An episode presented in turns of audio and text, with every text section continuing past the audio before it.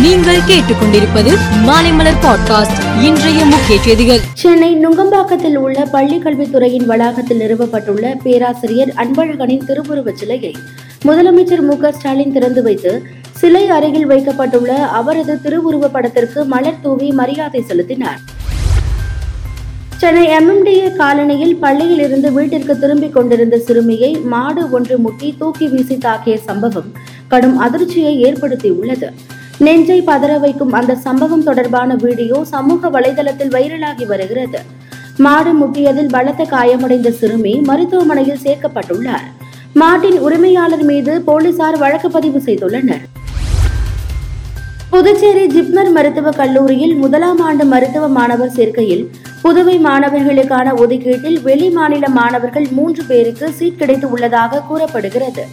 இதற்கு புதுவை மாணவர்கள் மற்றும் பெற்றோர்கள் கடும் எதிர்ப்பு தெரிவித்து உள்ளனர். இது தொடர்பாக புதுவை கவர்னர் தமிழிசையிடம் சமூக அமைப்பினர் புகார் தெரிவித்து உள்ளனர். மத்திய பாஜக அரசுக்கு எதிராக எதிர்க்கட்சிகள் கொண்டு வந்த நம்பிக்கையில்லா தீர்மானம் மீது விவாதம் நடைபெற்றது. மூன்று நாட்களாக நீடித்த இந்த விவாதத்திற்கு பதிலளித்து பிரதமர் மோடி பேசினார். அப்போது எதிர்க்கட்சிகள் கூறிய குற்றச்சாட்டுகளுக்கு பதிலளித்தார்.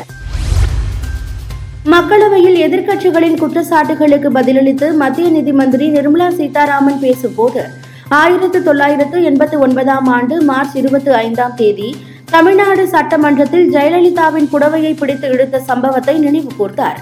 எதிர்க்கட்சி தலைவராக இருந்த அவரை பார்த்து திமுக உறுப்பினர்கள் அவரை பார்த்து சிரித்தனர்.